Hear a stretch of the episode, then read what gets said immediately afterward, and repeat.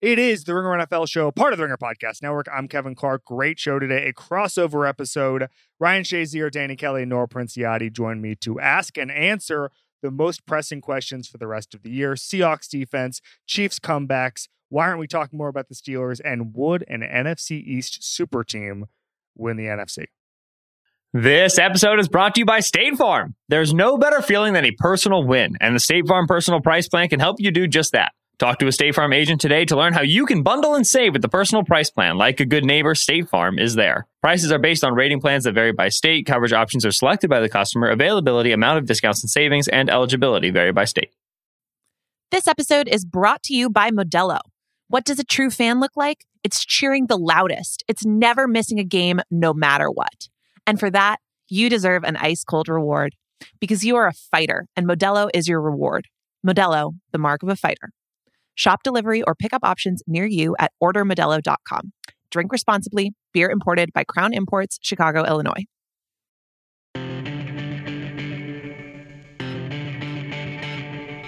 It is the Ringer NFL show, part of the Ringer Podcast Network. I'm Kevin Clark, joined today, All Star cast, Ryan Shazier, Danny Kelly, Nora Princiotti. What's going on, guys? How you doing? Yo. How you doing? Uh, I am excited to get to this episode. It's going to be really fun. It's very simple premise. Biggest questions left in the season. Okay, uh, we all came up with two, a couple fun ones, a couple serious ones, but we'll get started here. Uh, I guess it, mine's on the top of the list here, so we'll just go here. Is this Seahawks defense good enough to make a deep playoff push? Ryan Shazier, you know defense better than anybody here. Danny Kelly knows the Seahawks better than anybody here, but Ryan Shazier, I'll start with you. This Seahawks team has to do what to make the Super Bowl? Yeah, defense definitely has to step up. You know, uh, with with Jamal Adams back in the mix, you know they're starting to play a little bit better, but I, I don't Yeah. trust them. I really don't trust them. You know, uh, it's, it's, it, it kind of reminds me of of uh, of the Chiefs last year, and the reason I Yeah. say this is because at the beginning of the like during during the regular season, people didn't really trust their defense, but their defense stepped up. Like they would need their defense to step up on the level of the Chiefs last year for them to go on some type of run. But I don't think that they have the pieces to do it. Me personally. Yeah, I, i i- it's so weird because you know I was just looking today. Bobby Wagner is graded out as the best linebacker in football. They obviously traded for Jamal Adams. I mean, there are pieces there that are interesting. You know, Carlos Dunlap's giving them a little bit, uh, but they just need basic competence to make the Super Bowl. I think because their offense is just so good. Danny, I'll I'll send this to you because you're obviously the Seahawkologist of the group here. What Yeah. what's the path here? What is the what is the path to basic competence? Now, I think their record is going to be maybe better than it than the team suggests because they still have NFC East games to go. We'll get to the NFC East in a little hmm. bit. But That's what true, yeah. happens? What happens if on what happened on January 20th or whatever it is, and when we're talking about the Seahawks making the Super Bowl to that defense? Yeah. So I think a couple like dominoes have to fall for them to kind of like get it all together. Number one, and I, I said this when they were playing the, the Cardinals, I think it was or a couple weeks ago. They it the defense feels like they they heard about blitzing and they're like, awesome. We should try this. This sounds fun. Like this sounds cool. Because they're just they've been so blitz heavy, but it's been mostly ineffective, I think. Like obviously, you know, you see Jamal Adams has made a few plays, but overall Yeah.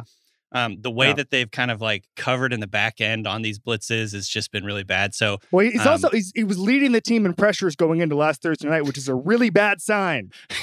yeah, yeah, No, he's like a He's all pro. he's like a pass pass rush linebacker or something like that. But right, exactly. um, so I think they need to figure out their pass rush a little bit and, and kind of figure out who they are. I think because r- the way that they were blitzing that blitz heavy scheme, I just don't think it was working for them. It does help to get Carlos Dunlap. I think they're gonna get Darrell Taylor, their rookie second rounder, at some point here in the next couple of weeks, and he might like be at le- at, at maybe at best like a rotational guy that they can bring in on third downs. Um, and I think overall, just their secondary needs to get healthy. Uh, Shaquem Griffin or Shaquille Griffin, I should say, has been out with a hamstring for Yeah. I think the last four games. That hasn't helped. Their depth has been hurt. I, I honestly do think they have a, some pretty good players in their secondary. They just need to like gel or something like that. If it just isn't working what they're doing. So um, I don't know. I I'm with I'm with Ryan though. Like the the word I don't trust them Yeah. really rings true. Like I just don't trust them at this point. Nora, do you trust the Seahawks? I trust no one. I, trust no one. And here's here's here's the bad news. we're just not going to know, right? Because Right. they've got the Eagles, Giants, Washington, Jets. Week 16, Yeah. Rams, Seahawks. That's probably our best bet Maybe. to try I, I to feel like make we're gonna find out in, judgments the, about in, where in they the are. divisional round. That's the rest of their schedule. Yeah. Yes. Yeah. It's, So it's a they're- joke. th- Like it's a great. They held the Cardinals have a good offense. They held them to a season low 314 yards total when they played.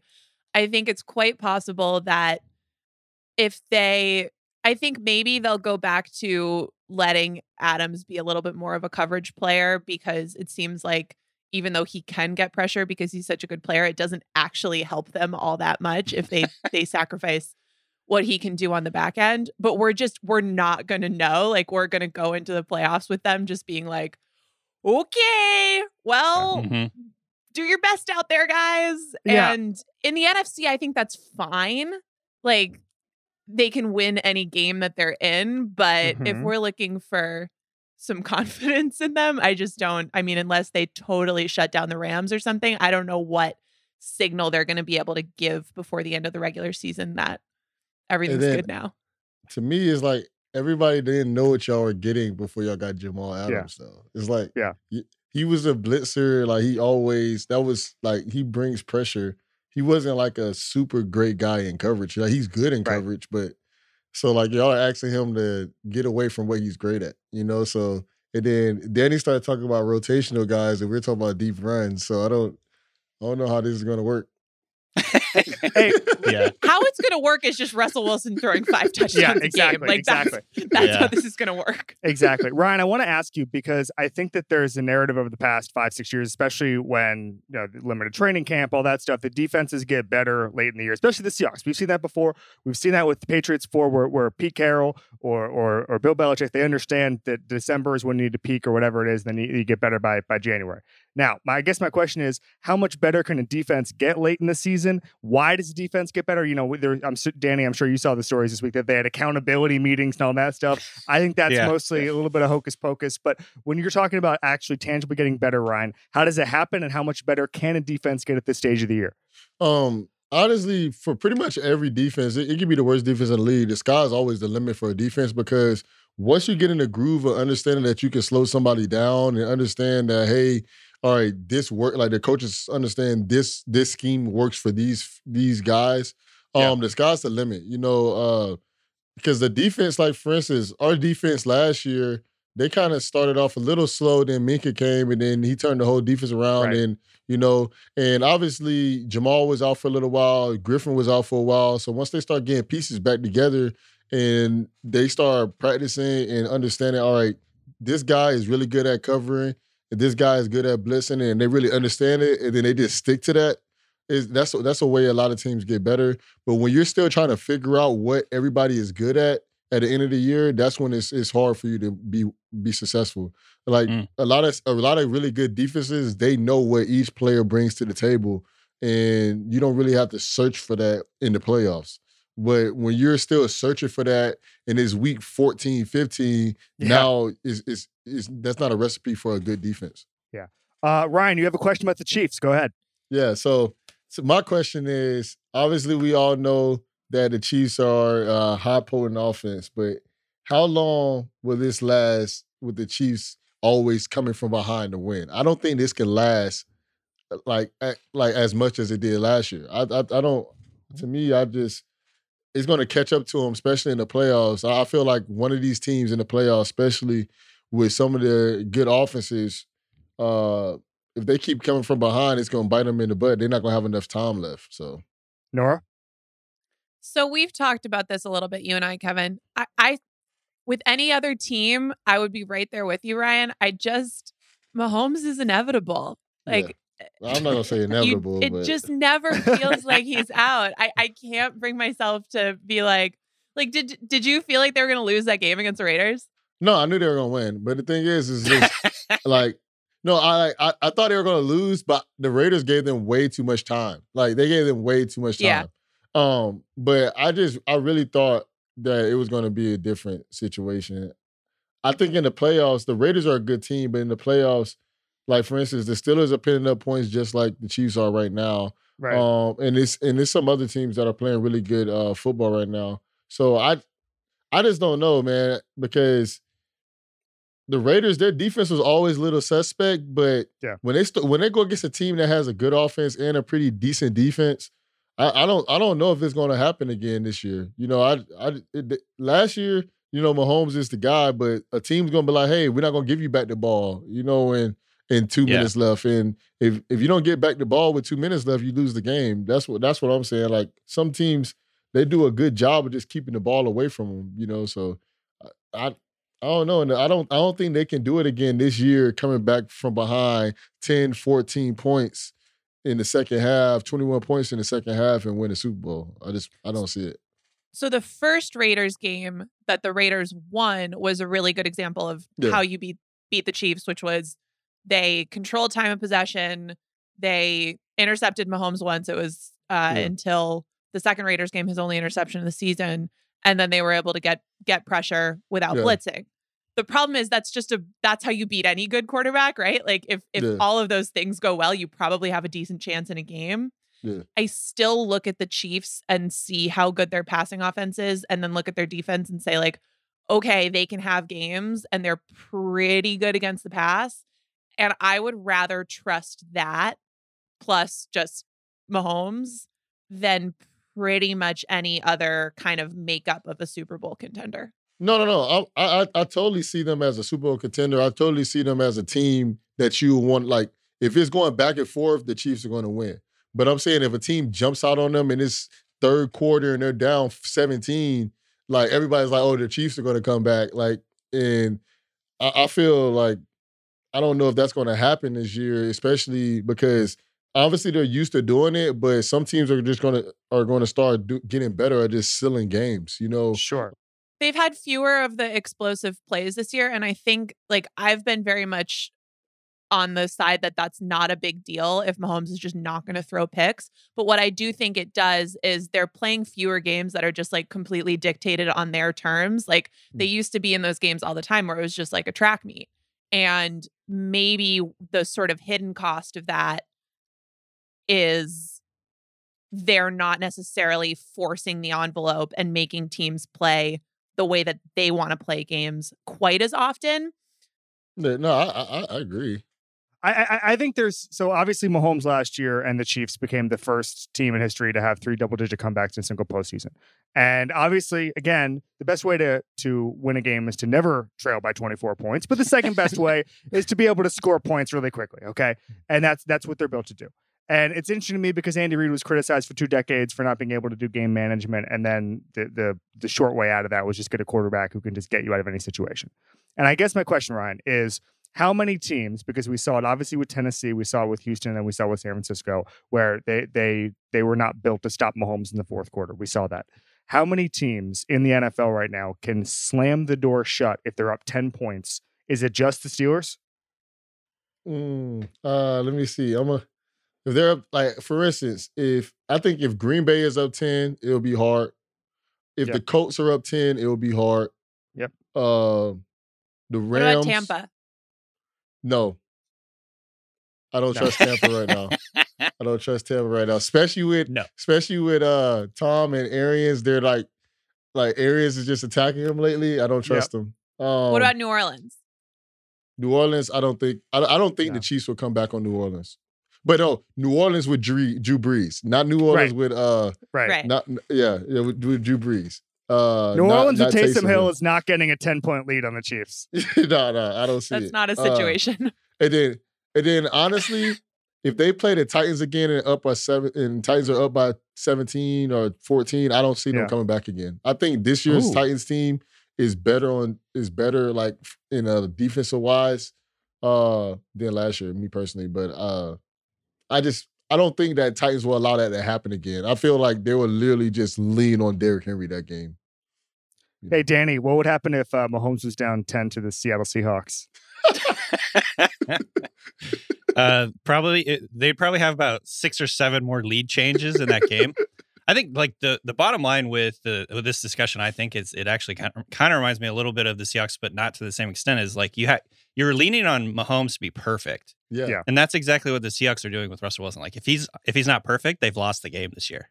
You know, and Yeah. you know I think it's less it's less of a factor with with the Chiefs because their defense is quite a bit better than the Seahawks. But um, I mean, when you're falling behind like that, you're just expecting your quarterback to do these great things every week, and there's some variants in there that, like like Ryan was saying, can come back and bite them. So, um, yeah, clearly it would be better if they they didn't lean on that going forward.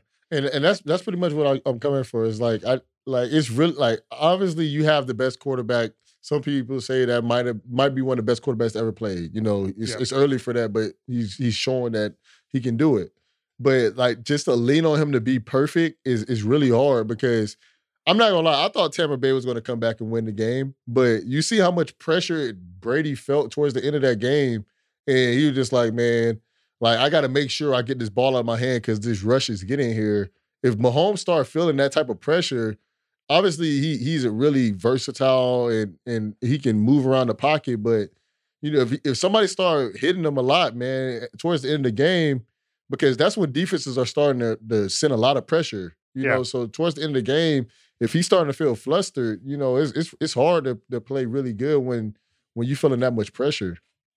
Hey, just one quick question for you. Eh, you know, obviously you never played against Mahomes, but is there something to, especially late in games, just the frustration of play eh, eh, in, in, the fourth quarter when teams are going against the Chiefs. Are they just tired of seeing Mahomes make plays? Like, is there a, a psychic frustration when you go against a guy like Mahomes who can do everything that it's just kind of like a here we go again type of mentality? With yeah, it's, it's, it's, definitely frustrating because, for instance, if you're going against a quarterback like I'm, I'm gonna say like Cam Newton in his prime. Yeah, yeah. Uh, like Cam Newton in his prime, everybody was like, man, Cam can do everything, but the one thing you knew, if Cam started scrambling, he's not about to chunk the ball 60 yards downfield. you know what I'm saying? Is like obviously like a lot of times with him, it's like, all right, he could do everything, but you know, he could run, he could pass.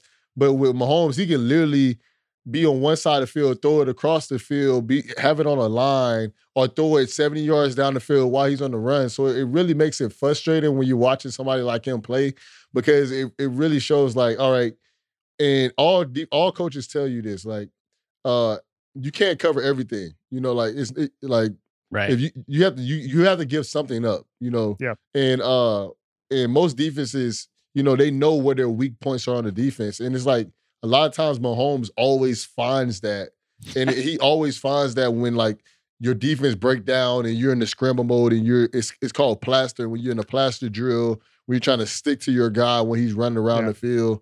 That's when defenses break down, and that's when it started getting frustrating because that's when the DB is like, why can't y'all get there? And then the lead line is like, why can't y'all cover longer? You know, and it's just it, that's when it starts. It gets frustrating. And now you had a great game, and now you're arguing on the sideline, and the Mahomes over here just eating ketchup. You know, just happy.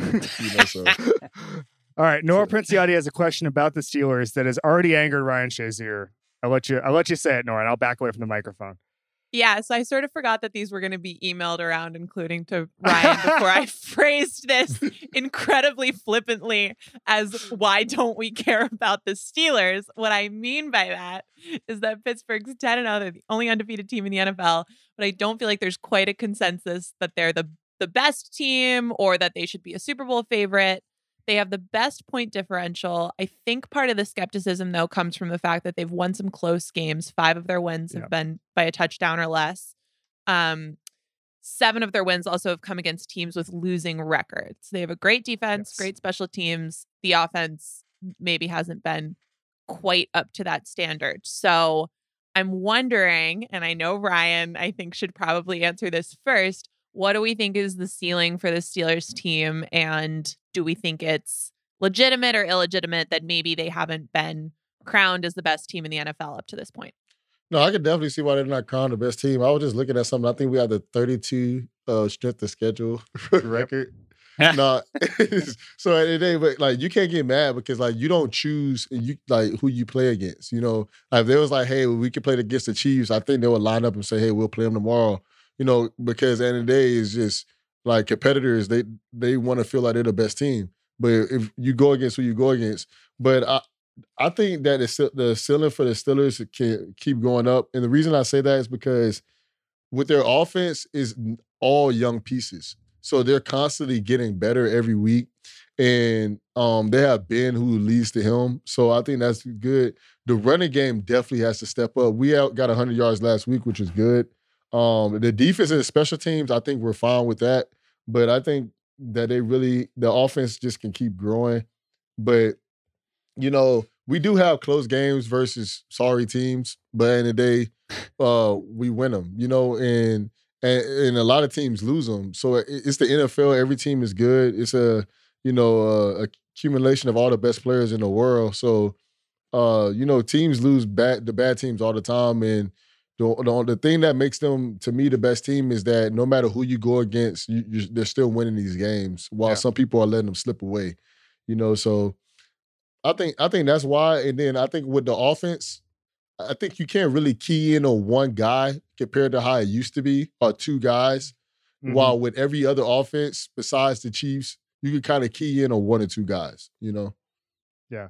Uh, Aaron Schatz over Football Outsiders, actually ESPN, uh, was writing today, and he basically said that there's no metric that has that has the Steelers as the best team because of the strength of schedule and the close games, and they're play the the only 10 and 0 team to play an easier schedule at this point was the 2005 Indianapolis Colts, uh, kind of a different team. But I, I think that that you're right, Nora, in the sense that they just haven't had I, think when we're we're we're trying to judge teams, it becomes a little bit almost like college, where it's like they just haven't had their marquee moment in prime time, and I, I that's that's deeply unfair. But that's just sort of how how the media works. I'll ask Danny Kelly: Is are, where are the Steelers right now in your sort of AFC hierarchy or NFL hierarchy? Are they're, they number one? They're number two. Okay, they're number two in both the AFC and the NFL. I have them just behind the Chiefs, and I think they're honestly, the, I almost put them at number one this week because I think the the narrative for a lot of the season was like Ryan was alluding to, like they were playing down to their opponents, kind of. Yeah. You know, they barely beat the Eagles, who are a bad team, and they barely beat the Cowboys. That they come from behind against the Cowboys, but the last two weeks they've trounced the the like bad teams that they've played. Like they've blown them out. They didn't even look like you know they were on the same playing field necessarily. So I think they're kind of killing that narrative, and there's not a whole lot of reasons now not to have them at number one, other than I guess like honestly, if you're breaking a tie, like Mahomes is the is the tiebreaker. But um, yeah, I think you know I have them right there, right behind the Chiefs, and it, it was a, not an easy decision to put the Chiefs number one, um, especially after you know they they've been struggling against the Raiders. They they did win the game, but like for whatever reason, the Raiders are playing the Chiefs really well this year. So um, but yeah, I think the I don't know, like I still the Ben Roethlisberger thing is still kind of like I guess the thing that's nagging at me because like in some games it's kind of like the Brady thing. In some games he looks really good, and, and in other games it's like man he's he's like shaking his arm, his elbow seems to hurt, can't push the ball down the yeah. field. So he's just been a little bit inconsistent, I think, and that's maybe like tugging like tugging at me or nagging nagging me a little bit. But um, I don't know. It's like you're picking nits at this point. They're ten and zero. Ryan, I would actually love to hear what you think about this because I feel like late season Roethlisberger is like such a he always seems hurt and he also always seems indestructible. Like, do yeah. you is no, can you very, shed any true. light?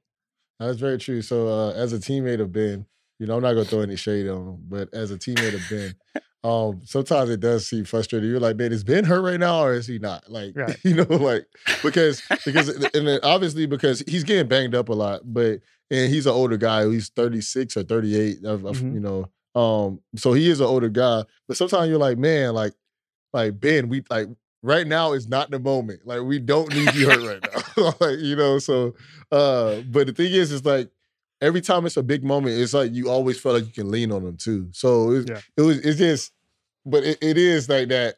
Oh my gosh, is Ben hurt right now? Like we can't we can't we can't we can't deal with this. We can't deal with this. We don't we don't we don't need this type of pressure right now. We don't we don't we trust Mason, but I don't I don't know if we want Mason in this game right now. Like I don't yeah. know. Ben, I don't know. Ben's permanent state is having braces on every single limb, and we just have no idea what's going on with him at any point. It's amazing. Ryan, is there a weakness right now you're concerned with about the Steelers when we're looking at this the the AFC and the and the NFL in general? I think the weakness with the Steelers is that we have to be more consistent with our run game. You know, like our run game has to be more consistent because then it takes pressure off of Ben and the and, and everybody else.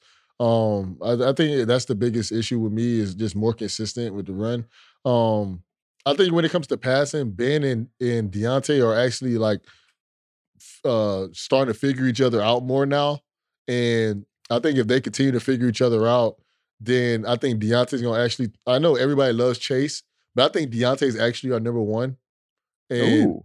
And uh because like obviously last week he went crazy, but uh or I think we don't truly have a number one. I think we have a bunch of one A's, one B's, one C's. Yeah, you know, yeah, it's yeah. just It's like role Okay. players. Yeah. yeah. Yeah. I'm not even saying that they're role players. I think it's just that we have a bunch of guys. Like I feel like it's kind of how the Vikings were, but we have another one of those guys. Like I'm Yeah. I feel like, hey, all right, you're going to double Chase this week. Okay, let's give Juju 19 targets. If you want to double Juju, all right, let's give Diontae 19 targets. And and those guys are stepping up. So I think that's one thing that really helps our team out a lot is because whoever you kind of like, I'm you can't really decide I'm gonna take this guy out of the game because if you do, it's just like, all right, we just gonna give it to the other guy. And I don't feel like a lot of co- quarterbacks are confident enough to do that with the other guys. So I I think that's the one thing that I'm, I'm I'm happy about. But the run game definitely has to step up. I love that there are franchises that haven't drafted a good wide receiver in like a decade, and the Steelers just have a bunch of one A's, one B, one C, whatever. You can rank them wherever. Nora, since it was your question, yes or no, are the Steelers going to win the AFC? Yes. Okay. So we do care about the Steelers. What a Yeah, journey I I this do care been. about them. I'm just an asshole. Yeah, no, that's cool. it's cool. Yeah, I, I, I like that. What about you, Danny? What you think? I mean, if I had to pick right now, I'd still go with this, uh, the Chiefs coming out of the AFC. But I mean, I don't know. I I like. I I think the Steelers are really good. Like, don't get me wrong. so I th- think This Wait, is sorry, my- hold on. Is our question to win the AFC championship or is our question Yeah. to get the number one seed? no, to, to win the AFC champ, to make the Super Bowl. Oh, okay. So Super I'm, Bowl. I'm I would take the Chiefs. Oh Sorry. my Oh my gosh. Oh my gosh. Oh my so, gosh. So this is this is this is my thing with the Steelers.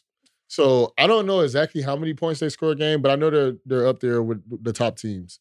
And I feel that the Chiefs defense give up more points. So I feel if we're scoring just as much and giving up just as eh, giving up least, I think like that just equips to us like winning the game, doesn't it? Like, like doesn't it? I don't- numbers don't lie on that. Numbers don't lie.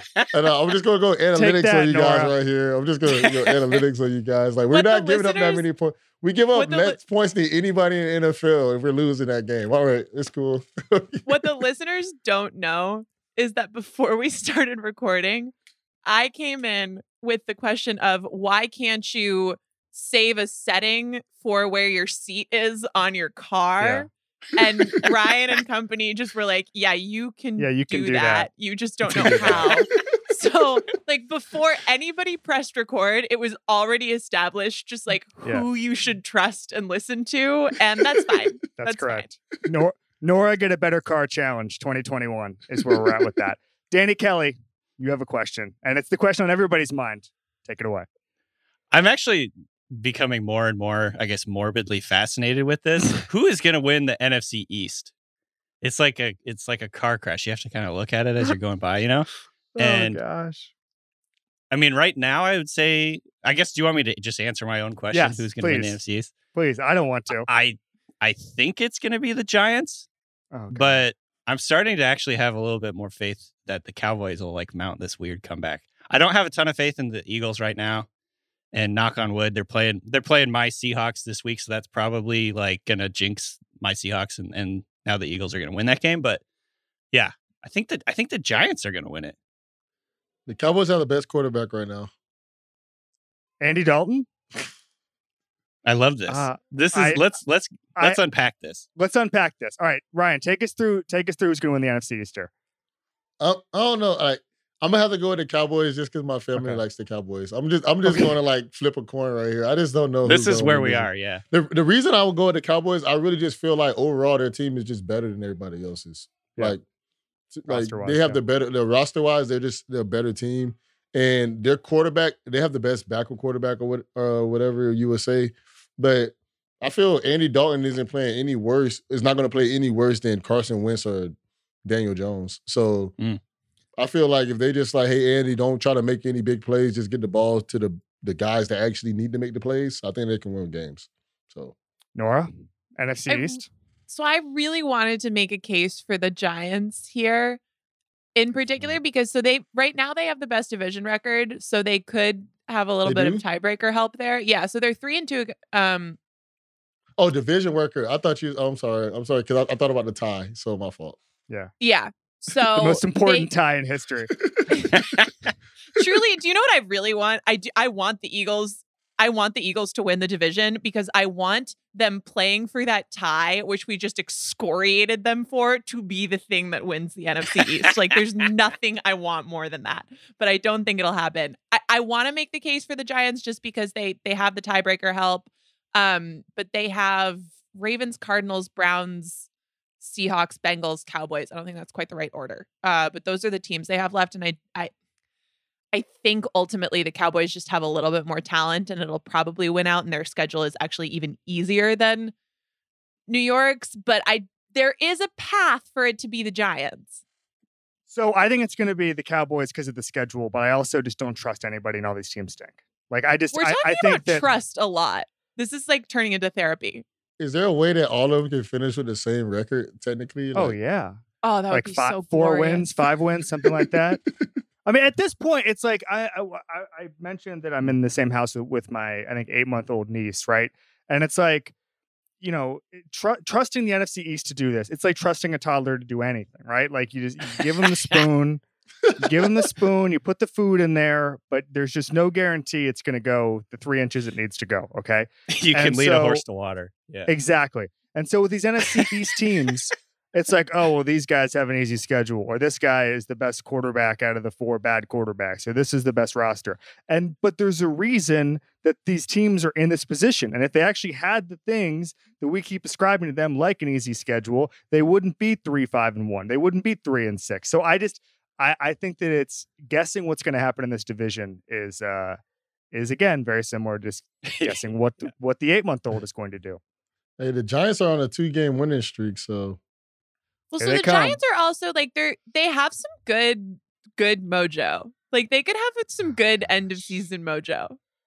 Wasn't there just a confrontation with Marc Colombo like last week? Yeah, but they're- I'm still I'm just like sobbing laughing picturing the NFC East as just like mashed peas on the side Yes. of a toddler's face. you know what's crazy Yes. though? Imagine imagine the the Giants go, right? They win the playoff game. I mean, they go to the playoffs and win a game.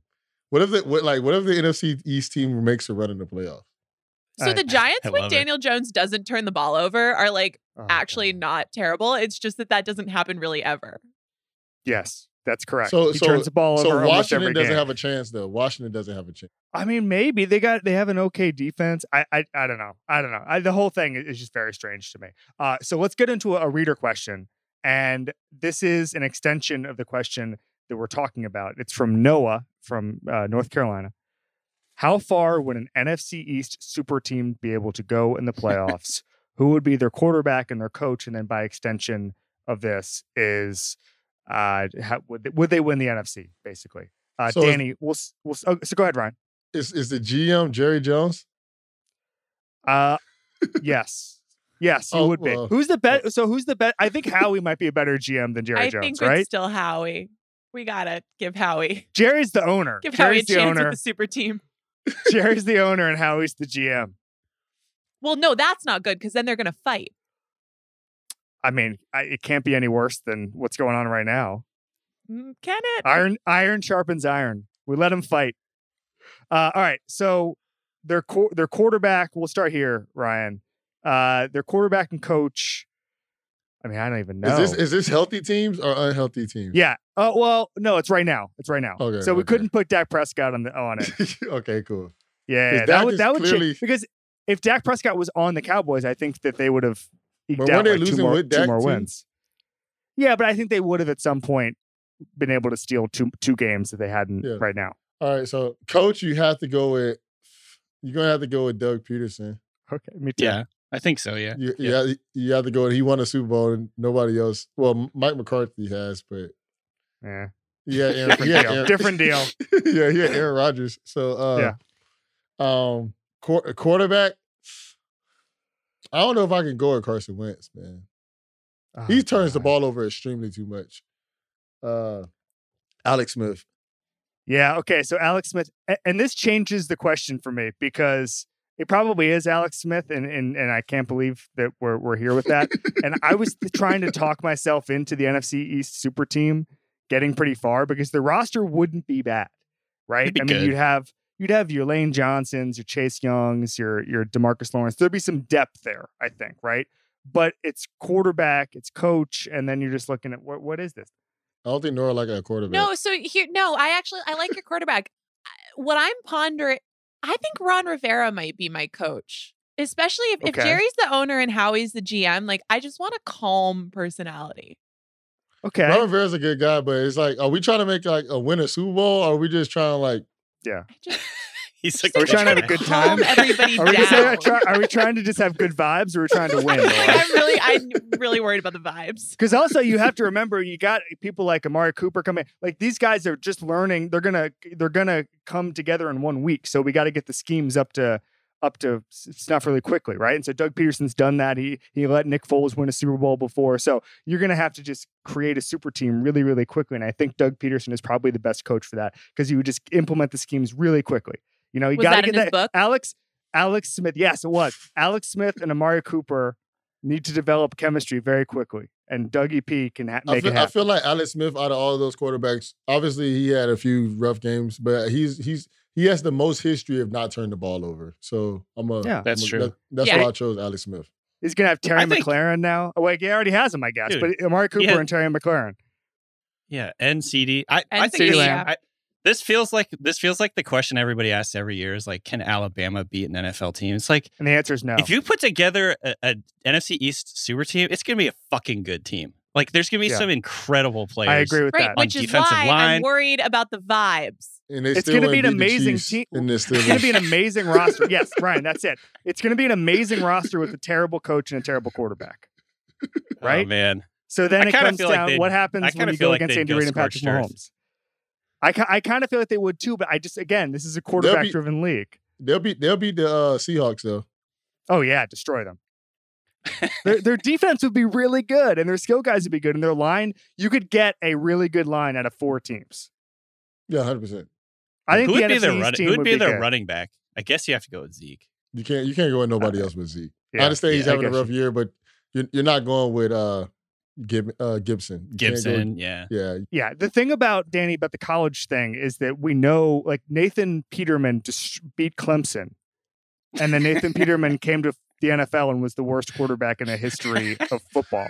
So the the, Mhm. the college question is always a little. This is a little different. This is more. I think this is more about how important a quarterback and a coach is relative to the rest of the roster. So it's a different debate. I think. I think in reality, like like you said, you can't. It would be like they would probably be terrible because they'd all have to be learning the playbook. They'd all have to be learning how to communicate with each other and all the stuff that actually does matter on a football field. Uh, on a football field, and so. I mean, like it's fun to think about, but like in reality, they'd probably be terrible just because they would not be on the same page. You know what? Right. the- Where you would know they what's crazy? play? You know what the cra- the crazy thing is? They're they're definitely World. playing Dallas. They're definitely playing Dallas. Yeah, You Jerry know, you know, you know, you know, you know, the craziest thing is that all the best teams have the simplest methods of beating people. Like yes.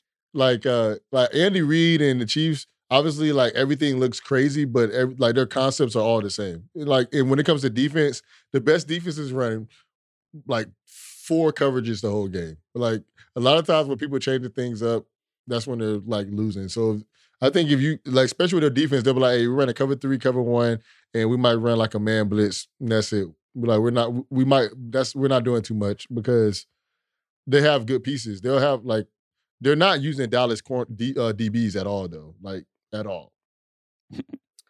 Yeah, their Yeah. DBs might be a problem. wow. All I know is the NFC East super team would win the NFC East. That's all I Yeah, know. hundred percent. That's all I know.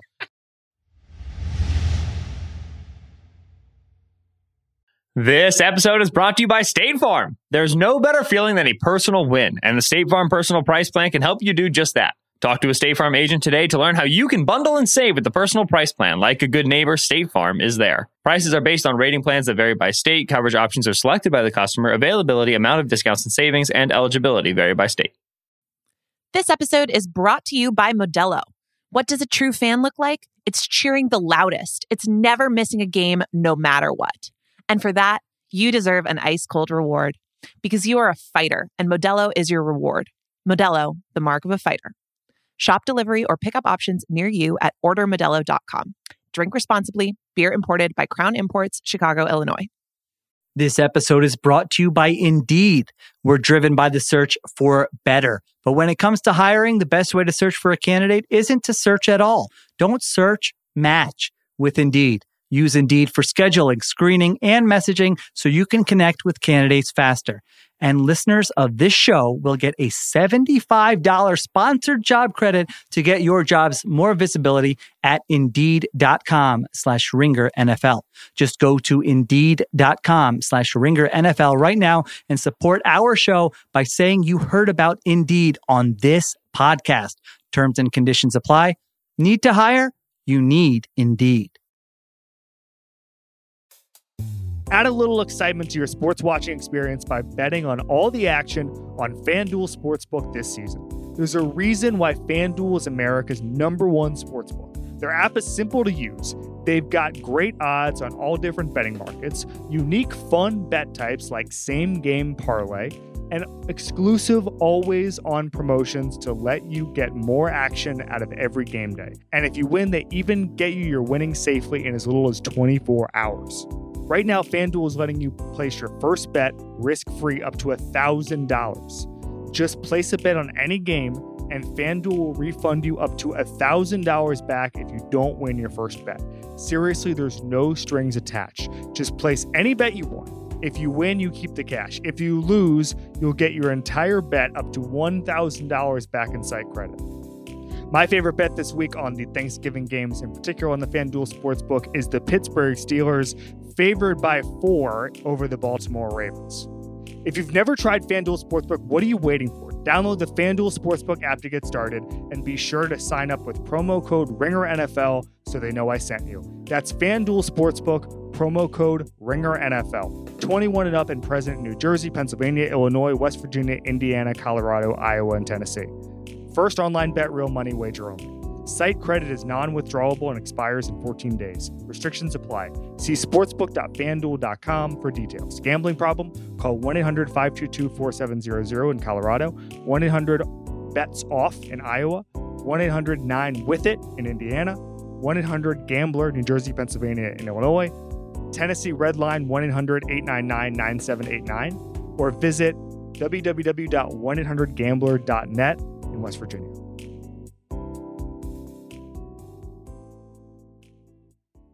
All right, let's get to uh, the second round of questions. Uh, again, mine is on top here in the show sheet, so we'll just start with it. Uh, can the Saints make a Super Bowl with Taysom Hill at quarterback? Nora Princiotti, take it away.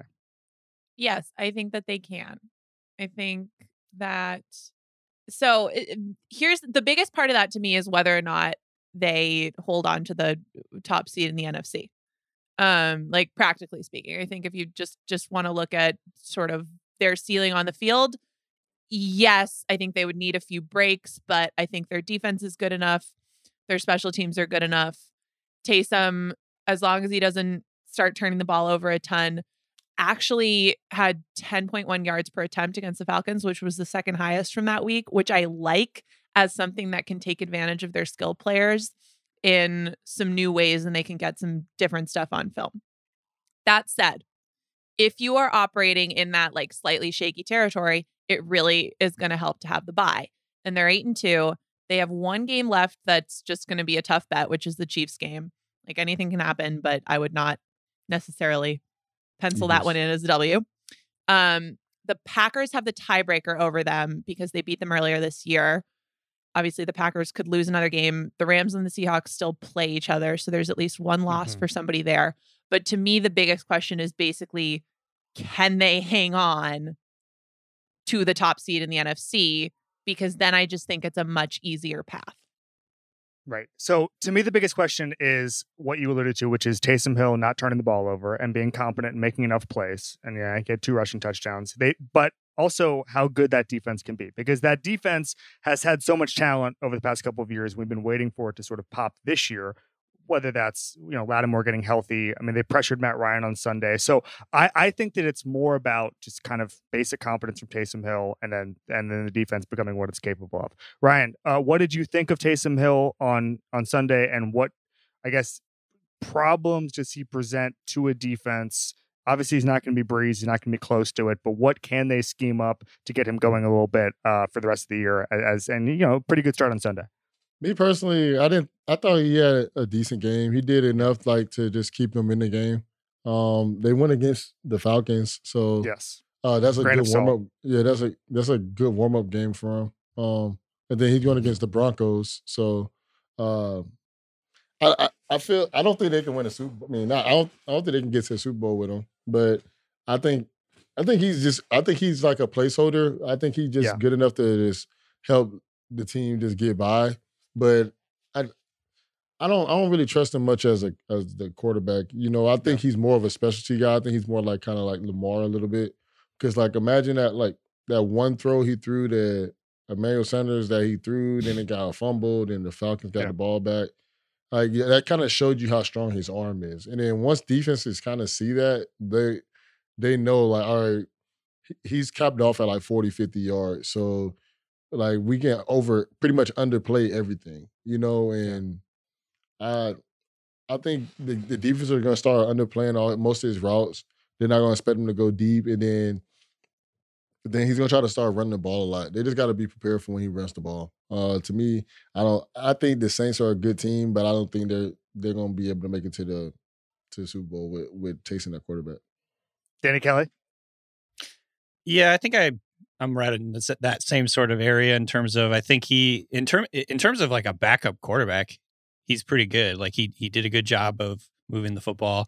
Um, schematically, he I think makes things difficult enough for the opposing defense to like you know get them to move the ball. I think the Saint it's going to be interesting because the Saints will have to keep running the ball well because they really need that play action game to make Taysom effective. I think, like like Ryan was saying, like defenses aren't gonna probably respect him too much as a passer, but if they can really marry that play action game really well, um, that could be like a big key for them. I lean towards not having them as a Super Bowl team though, with Taysom Hill under under center. Um, I would just say that's it's asking it's asking him to do a lot, and I don't know if the Saints are like that balanced and, and that good on defense. We'll see as, as they go down the stretch, but um, I definitely wouldn't have them as my top pick. Nor would I. I, I. I just think that there's a ceiling there. I think if Brees comes back, the Saints are my NFC team. But uh, again, we don't even know what Brees will look like when he comes back. I mean, this is we're talking about broken ribs and a 11 punctured ribs. lung. Yeah. yeah, eleven Yes. ribs and and a punctured lung. I mean, it's not for me. I think the the the, the media was kind of cavalier. Oh, when, when he comes back with the ground running, I don't know. I, I just think it might it might take a little bit when you when you have that kind of injury in late November. Weird things can happen. That's all. Yeah, one of my close friends is a, uh, a radiologist, so he looks at Okay. those type of X-rays all the time Oh, and uh, no. those type of images all the time. And he t- and I'm not trying to say I'm a doctor, but he is a doctor. And uh, he, he was telling me um that by the time they say that Drew Brees would come back, that uh his lungs and uh his lungs and ribs will still hurt tremendously. If he Ugh. gets sacked one time, he'll probably break them again. So I don't, I, me personally, I don't, yeah, I don't see him coming back this season. Like I'm the based off of, I'm the same. agree. based off of what my my friend was telling me, and uh, I don't feel like he had a reason to lie to me about that one. you know, Yeah. Uh, Ryan, you have a question about the AFC wildcard picture. so before the season, everybody were big. We have the Ravens winning, you know, all this stuff. So Sure. is it possible the Dolphins or the Browns make the playoffs and the Ravens don't? Wow. Nora? Is it? po- It's definitely. It's possible. no, it's totally no, is possible. it gonna? Is it? What, what do you mean? Do you think it will happen? I well, so I think the Browns will. I think the Raven. I think the Browns will make it. I think the Ravens at this point are more likely to make it than the Dolphins. Now, I think the Dolphins, even though they had a bad game last week, I, I trust what the Dolphins are putting on the field more. But the Dolphins at this point have the math problem. Yeah. The Ravens have the how they're playing problem. But I think still, since they have, so they play the Steelers, at least as of now, that game is still scheduled to happen. And then they have Cowboys, Browns, Jaguars, Giants, Bengals. And there's enough in there that I think their odds are still pretty good. Whereas Miami um now has Jets, Bengals, Chiefs, Patriots, Raiders, Mhm. Bills. So that's a hard last month of the season. I, I think if you put them head to head right now, I would rather be on the Dolphins side in that actual matchup. But given the schedules, I think the Ravens are still more likely to squeak in. Oh yeah, the Ravens schedule isn't that hard. Yeah. I'm looking at I mean, the right Ravens' now. schedule isn't hard, but they're also just they they look a little bit lost as a football team right now. And, and obviously, they're going to have a really strange week playing Pittsburgh on a short week with with COVID positives and and you know the facility shut down and going virtual yesterday.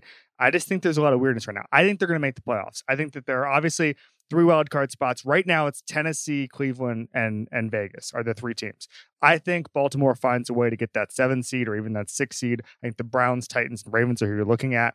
I don't think it's necessarily the Dolphins year or the, or the Raiders year as much as I really love that that Gruden build. I think Gruden and Mack have done a great job on that. It's a different podcast, but I, I think the Ravens will find a way again, as you said, kind of the, the math part of it. Danny, where are you right now on the Ravens and, and their playoff hopes? Yeah, I think I'm in. I'm in that again. I'm in that same boat. I think it's the the schedule definitely favors the Ravens, and I don't think. I mean, even as much as they've sort of struggled on offense and stuff, they still have the foundation to win games because they've got a good defense, they've got good special teams, and they can run the ball. Even if Lamar is continuing going to continue to struggle, I still think they can get like they can beat those teams. So I le- I definitely lean the Ravens beating the Dolphins. The Dolphins offense too kind of like took a it felt like it took a big step back last week. Like obviously they haven't been an explosive offense all year. And then they went to Tua and Tua looked pretty good, but they were like winning with special teams and defense really, mm-hmm. you know. And then this this offense just couldn't do anything. And they obviously brought in Fitzpatrick and that's this whole other thing. So to me it's like I, I just I think I have the same kind of worries with the Dolphins as I do with the Ravens is their offense is feeling a little bit broken and the and the Ravens schedule is just way easier. so I think that's kind of yeah. Now, to me, when I just came up with this question, I just thought it was just it's crazy how you know just this situation. You know, like Yeah. nobody would even thought of this in the beginning of the season. Totally. No. It's like- crazy. It's crazy. Yeah, and and you know- with Miami having the Chiefs, the Bills, and the Raiders, obviously, and and obviously playing the Raiders is huge. If if there's a tiebreaker, I just kind of feel like there's not a path there. Uh, Ryan, with this this wild card picture in particular, I, I know. I know it's crazy. I'm one of these people who did pick the Ravens to win the Super Bowl. Yes, I feel bad about it. Um, did you anticipate things would ever get? And I don't want to say this bad because again, they're probably going to make the playoffs. But when you see this Ravens team, are you surprised that? Again, I I don't want to throw around the word caught up with, but are you surprised that the Ravens are in the spot they're in right now?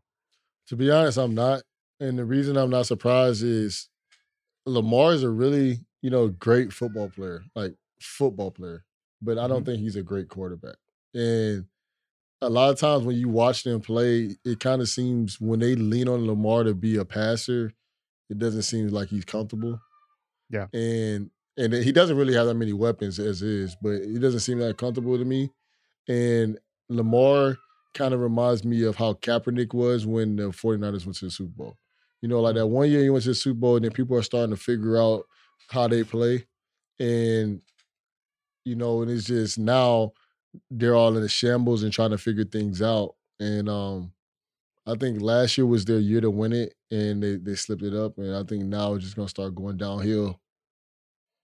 So, do you think there's any path for him to get back to where he was last year? I feel the I feel like the only way Lamar would get back to where he was last year is like he's gonna have to really take this off season and go with some type of quarterback coach or go with like a Russell Wilson or somebody that plays somewhat like he like someone that was kind of how he was before. Obviously, Russell Wilson was always an established quarterback, Sure. but go with somebody that that has the same type of uh ability that he has. But obviously, everybody can't run like him, but that that can throw on the run and and go to one of their coaches or spend time with them, just trying to get better at their craft. And I think he would get better like that. But I think they need to stop trying to lean on him so much as a football player and just to make plays. And he has to figure out what's the best way to become an effective quarterback and, and sit in the pocket and find the best the best uh the best player that's open and actually read defenses because sometimes he looks lost out there when he's seeing defenses and and um and now it just depends on his legs and after a while people are not just gonna let you beat them running the ball all game not not with their quarterback they're not Interesting. No, speaking of exciting quarterbacks, Nora has a question about the Cardinals. Yeah. So my my Cardinals question is similar to my Steelers question, except I was much more polite about it. Uh, which was to phrase it as what's the ceiling for the Cardinals? How far do we think that they can go? They're in kind of a different situation from Pittsburgh, where I think there's been a lot of eagerness to kind of hype up the Cardinals, but sometimes, and sometimes they're so exciting. Other times they're a little bit shaky. Other times I'm like, this offense is going to be great and maybe they could make a playoff run, but then Cliff Kingsbury is going to Mhm. like try for a 65 yard field goal on second down. Yeah. And I'm at a loss. Just so learn- I'm curious. Just learn about innovation, Nora. It's called being on the cutting edge. Yeah, football is not a sport for that. No. Well, yeah. It's uh, it, it's uh it's it's a great question because and this is something that we've been talking about for a couple weeks is where they have one of the best quarterbacks in football. Their coach is generally a good coach, still has flaws. I'll start with you, Danny, because you're you're our NFC mi- NFC West maestro here. The Cardinals, where are they going? I see them as one of those teams, and this is maybe going to sound just like cliche or whatever, but like they could go on a run. They, they have the quarterback to, Yeah. um, you know, be, he's so dynamic both with his both with his, with his arm and his legs. Um, I don't see them as like a really complete team. Um, they're pretty inconsistent, I would say, and so I don't like think they're a favorite necessarily, but they're the type of team that could get hot, and because they have superstar players, you know, especially on offense. So I don't know. I, I feel like they're it, it, I, to me they're in the same sort of I guess category or rung as the Seahawks because they have like a very exciting dynamic offense, but they don't feel like a complete team to me. And they they're flawed enough where it just wouldn't be surprising if you know they lost, but at the same time, it wouldn't be all that surprising if they just like tear through some opponent because they're so good on offense. Their defense is better than the Seahawks, but I think they take a step back Yeah. in coaching and experience. 100%. Yeah, off- and I think- offensive talent. like Wilson's better passer, a Yeah. better pure passer, you know, especially like in, I, I would say like he's shown over his career, like crunch time, he's very, very good. So I don't know. It, but I, I put them in that same sort of category as a team that could get hot and make a run, but at the same time, I don't see them as a favorite right now just because they're they're flawed enough, you know, that and, and inconsistent enough that it, I just don't have a ton of confidence. Yeah, Ryan, wh- what's the path for the So for the I- Cardinals? So I had uh Kyler Murray as my MVP this year. Yeah, Do Yeah. you think it's too late for him to win it still? That's a great question. So they have two games against the Rams and then a bunch of crappy teams, including two NFC East teams left. I think that if he was going to do it, he had to have done it in either of those. I think against the Seahawks He last week. I think, yeah, he did one game. I think he would have had to have done it again and to Okay. put up 21 points, take a step back in there. I think it might be if they win out and he turns into Patrick Mahomes for the next six games. I think there's probably a little bit of a possibility, but I think that right now he's probably buried That's at what you know fourth, yeah. fourth, fifth, sixth, seventh on the on the Yeah. on all the right, depth cool. chart right now. No. So, but I, I was just wondering because I, you know, he was my dark horse. I just, you Yeah, know, threw yeah, it out there. No, so but he's actually playing really well. I actually think that they're the best team in in the division. Me Mm-hmm. Mhm. personally, um, the Rams are good, and Jared Goff had a good game, but for some reason, like since Jared Goff got into the NFL, I don't really trust him that much. Like, yeah, that's For some reason. I just For don't some trust reason. him. I don't Yeah, trust him. I, reason, I, I feel yeah. like I trust Kyler more because I feel like Yes. Kyler really just shows you who he is. You know, like Jared Goff is like some days you're gonna have 300 yards, he's gonna throw it for 50 times. Then some games you're like, who is this guy back here at quarterback? You know, Mm, and and um their offense is like they have a, a committee of backs and things like that. So that's why I kind of feel the the offense of the Cardinals to me is more consistent. Obviously, the Rams have a better defense, but I definitely feel like they can go on a run. And I feel that the the when we were talking about defenses earlier, I feel like the Cardinals have the pieces to understand. Like, all right, they understand Budda Baker's the playmaker over there. They're starting to figure out where to put Isaiah Simmons on their team. Uh, Patrick Peterson, he's gonna have to slow down on getting giving up the deep passes and things like that. Yeah. Obviously, um, but I feel like they're actually figuring things out. You know, I feel like they're they're understanding who who makes plays, who's actually uh, a big piece over there. And I think that can help them turn things around and actually not turn things around, but actually help them go on a run. Uh, I, I don't trust the Rams offense as much. I trust their defense a lot. I don't trust their offense as much when it comes to trying to make a run. Um, the Seahawks, I trust their offense, but I don't trust their defense. Yeah. And then uh, the 49ers is just they're out of the picture. So So we did this exercise a couple weeks ago, me, you, and Nora, about how many teams can make the Super Bowl. Uh, do you think that the all three of those NFC West, West teams can make the Super Bowl? Is it just the Cardinals? Is it just the Seahawks and, and and the Cardinals? How do you view that that division and who has a path to the Super Bowl?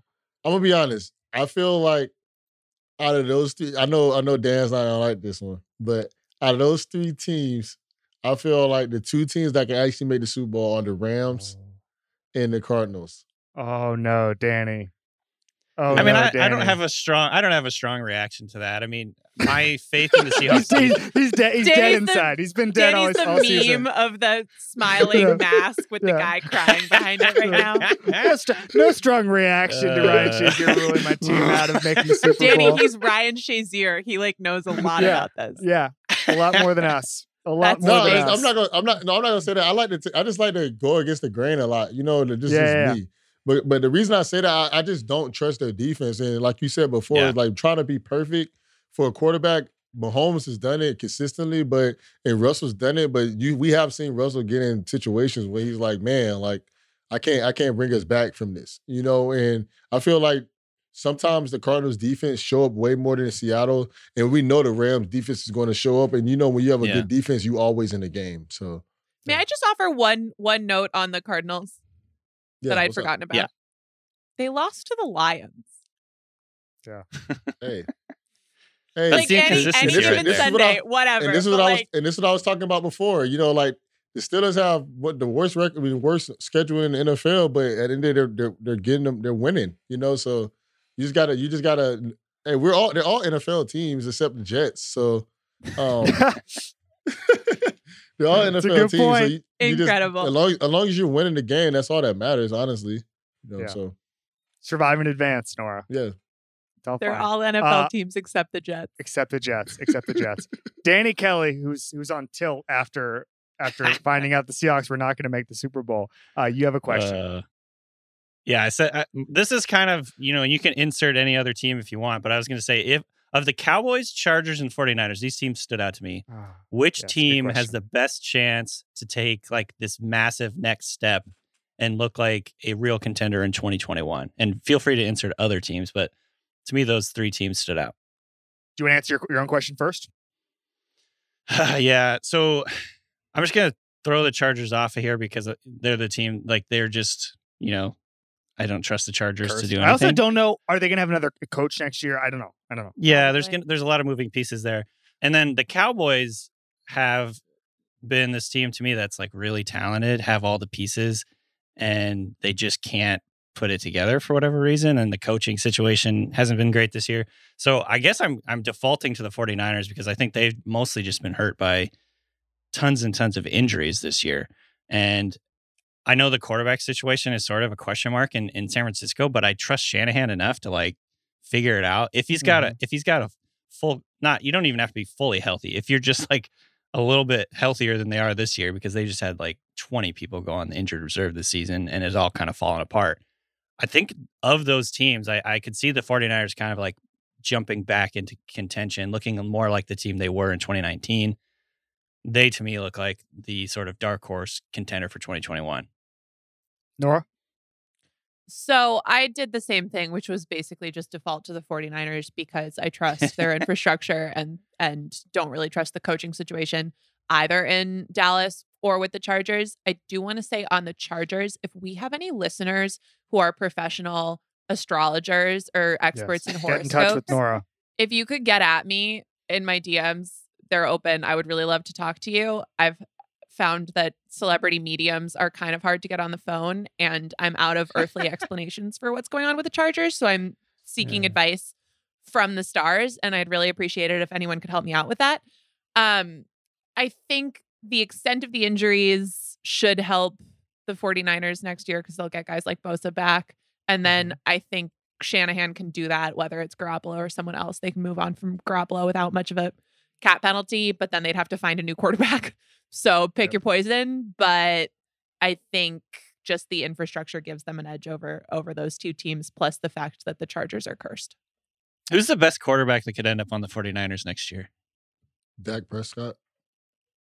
Oh, that would be wow. um, great question. That Well, would be who, fun.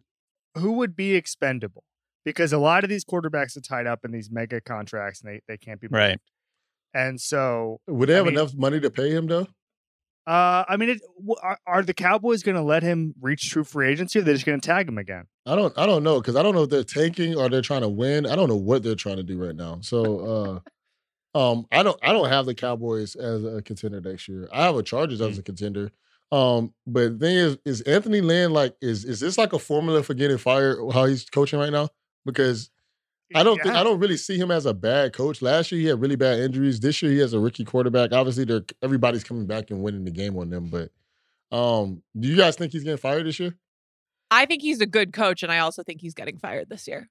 I think he's a good coach, and I think he's got, I mean, kind of similar problems, strangely enough. And I think Andy Reid was a better coach 20 years ago, but it's the same sort of vibe where he 95% of the time he's a good coach, and then he just has the ability to blow these games he shouldn't. And obviously, Andy Reid uh, 20 years ago was one of the best coaches in football. Anthony Lynn is not, but I just think that the the the late stages of the halves and the games and all these crazy endings and stuff, uh, it just undoes the positives he's able to do. So at some point, I think they have to at least look at it. I think you probably give him one more year, but I, there there has to be something we go wrong in in with the Chargers for for them to keep Uh, blowing games like this.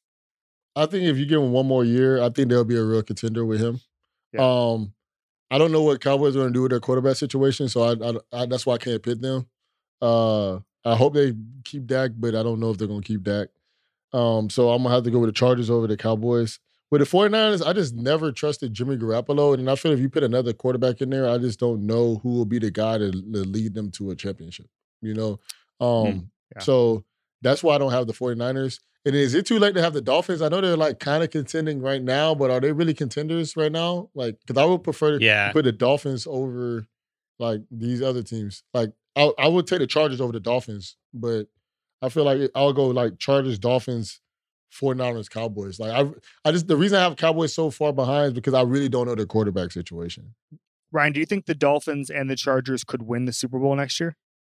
Oh, you saying win the Super Bowl? No, Oh, no, I'm, whoa, a- I'm whoa. asking. Oh, it's, a, was- it's a, sep- it's I a separate. It's a, it's a separate question. It's Different a separate question. question. Yeah. Oh, Do you think Upping tho- those two teams, those two teams, have the capability to win the Super Bowl I feel in the Chargers do. I feel the Chargers do. I don't know about uh, the Dolphins. I feel like the Dolphins, um, they have a great coach, and if their defense plays consistently on the level that it's been playing the last few weeks, it's possible.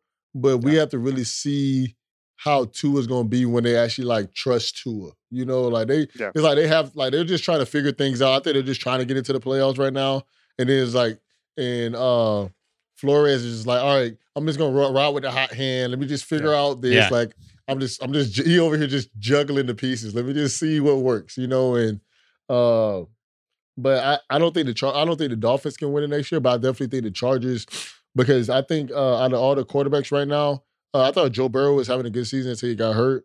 Um, and I actually think that with Joe Burrow healthy, I think they can be a better team next year. The Bro- Bengals. Yeah. I think the Mhm. division's gonna be a lot better next year. But I think I think Justin, I mean, I think Herbert is a really good quarterback. So I think that they, they have a possibility. That's why I feel like they shouldn't fire Anthony Lynn because I think they need to give him a chance to have uh some, you know, uh normacy, like Yeah. like not normacy, but some type of stability there and just try to help him because once you start changing coaches and in so many different schemes and different coaches, Yeah. that kind of messes up players. And I, I think that will really mess him up. That was Yeah. Herbert's issue at Oregon too. Yeah, I think he played in like four different offenses at Oregon, and so it's just like changing every year. Um, the Dolphins to me feel like a team that's playing with house money this year. Yeah. You know, they're they're good enough to like make a run, I think, but they're definitely a 2021 contender in my mind. Like a team that could get really good quickly. You know, they got two first rounders, a bunch of cap space. They can do a lot of different things this offseason. So if Tua comes on, especially, they're going to look really good next year. And then they could, you know, they can uh try to trade up and get Trevor Lawrence. You never know. yeah. yeah, I was gonna say it's a shame Call a that the Jets are probably the Jets are probably gonna get Trevor Lawrence because there are certain situations, and maybe it's whoever gets Justin Fields, but there are certain situations where their teams, if, where if they get a great young rookie quarterback, they might be contenders next year. It's just it's just not going to be the Jets that they I get Trevor feel Lawrence. I so- feel like Justin Fields would do really good at the Cowboys. ooh, that would be Personally. Yeah. interesting. I think That he'd would do be really good at interesting. the Cowboys.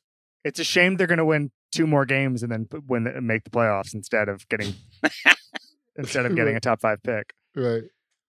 Yeah. Um. All right. Uh. Ryan, you have our last question. Yeah, so this is my bonus question.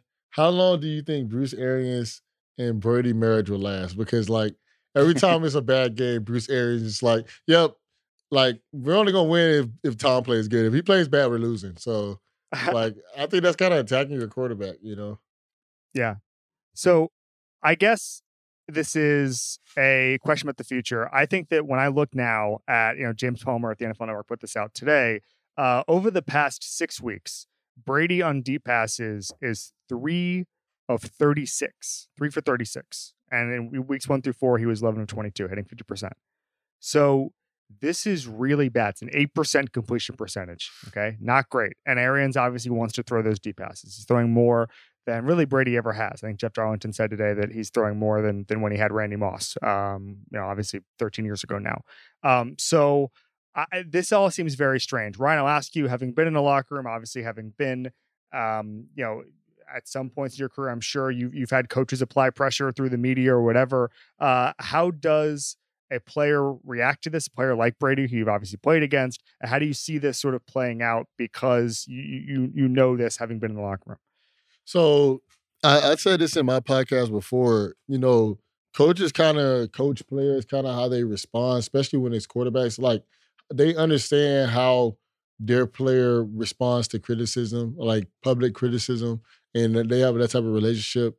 Um, I feel that Bruce Arians kind of know what type of player Brady is. He's really a Mhm. competitor. So when somebody calls him out, I think he he's trying to get him to, you know, just you know just give him a kick like hey come on let's go uh but i think brady hasn't had this happen to him in 20 years this often so i think i think it would kind of after a while just start getting aggravating you know uh because for instance like coach tomlin he would call me out in front of the group in the team meeting sometime if i had a bad game or but then he'll come back and talk to me and be like hey ryan i had to do that so i can get let the guys know that i'm i'm, I'm tough on you too but I Yeah. we uh but I just I really need you to work on this, this, this, and this. And I feel like that Bruce Arians and Brady might have that type of relationship, but uh Brady's not really used to getting called out because Belichick didn't really call out anybody. He was just like, so how are you guys keep winning? We just got to keep playing football. That's something that Belichick would say, you know. So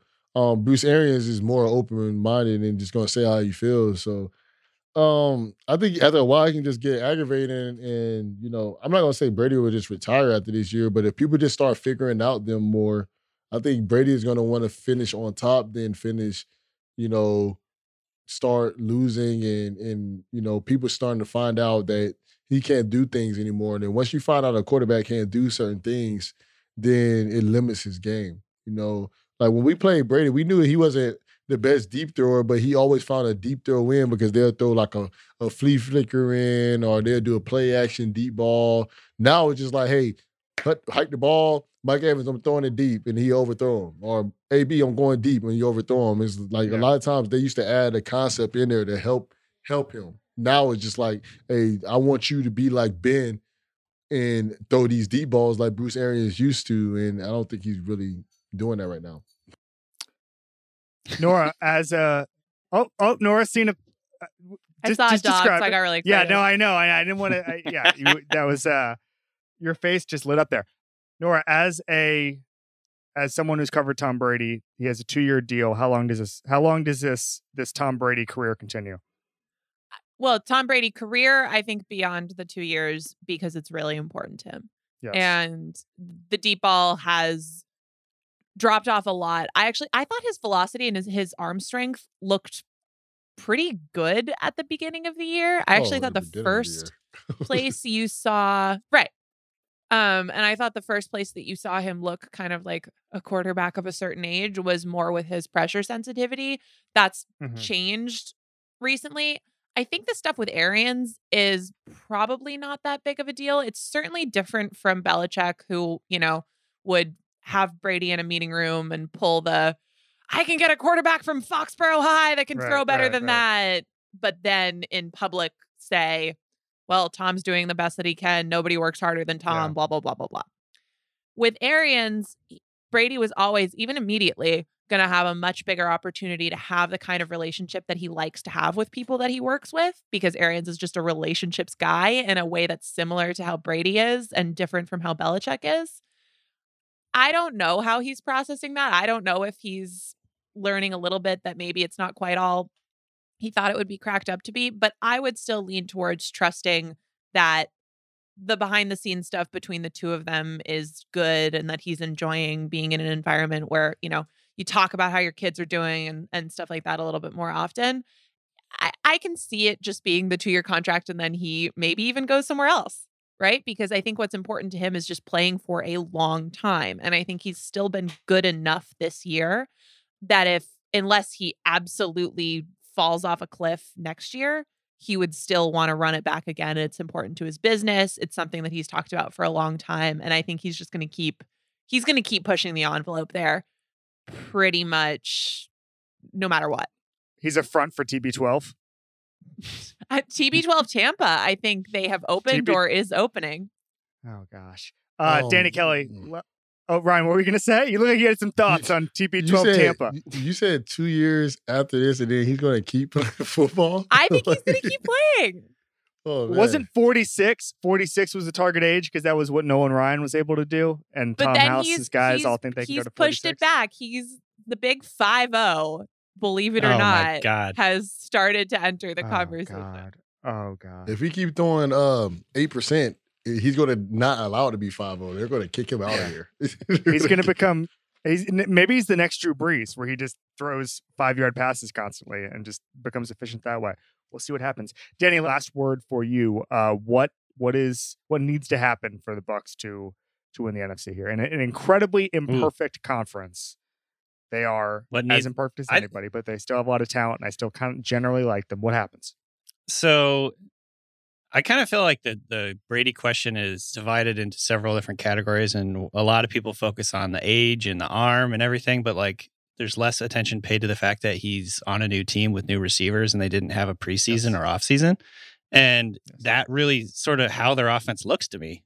They they go out there and half the time they're like really dangerous. Like they look really good, you know, and, and they're clicking. And then sometimes they just look like completely out of sorts. Like Brady doesn't look like he's on the same page with people.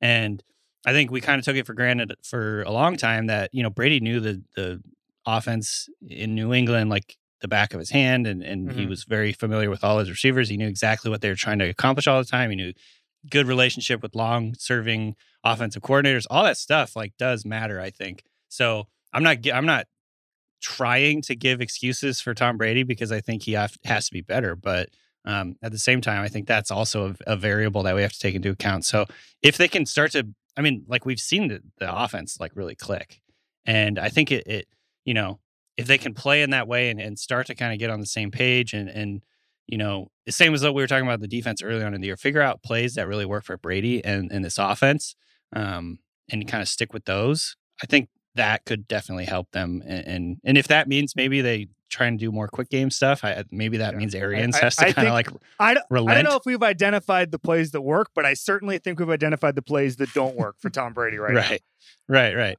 So. Uh, bottom line, I guess, the, is they have to adapt and they have to figure and they have to get on the same page a little bit better to, I think, be a Super Bowl team. All right, guys, this is great. Ryan Shazier, Nora Princiotti, Danny Kelly. This has been the Ringer NFL show on the Ringer Podcast Network. On Sunday, Nora and I are back. Our regular schedule is next week. Thanks for listening, guys.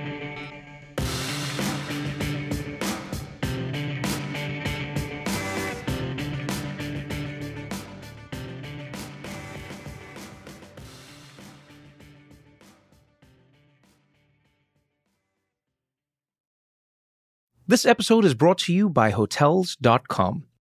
When I went on my last holiday to Cape Town, it was amazing. My friends were there, the weather was phenomenal, and most importantly, the food was fantastic. But one thing I struggled with was finding the right places to stay. You know, all I want is a great bed, a fantastic shower, and breakfast that doesn't end at 8 a.m. I'm on holiday, I'm still sleeping.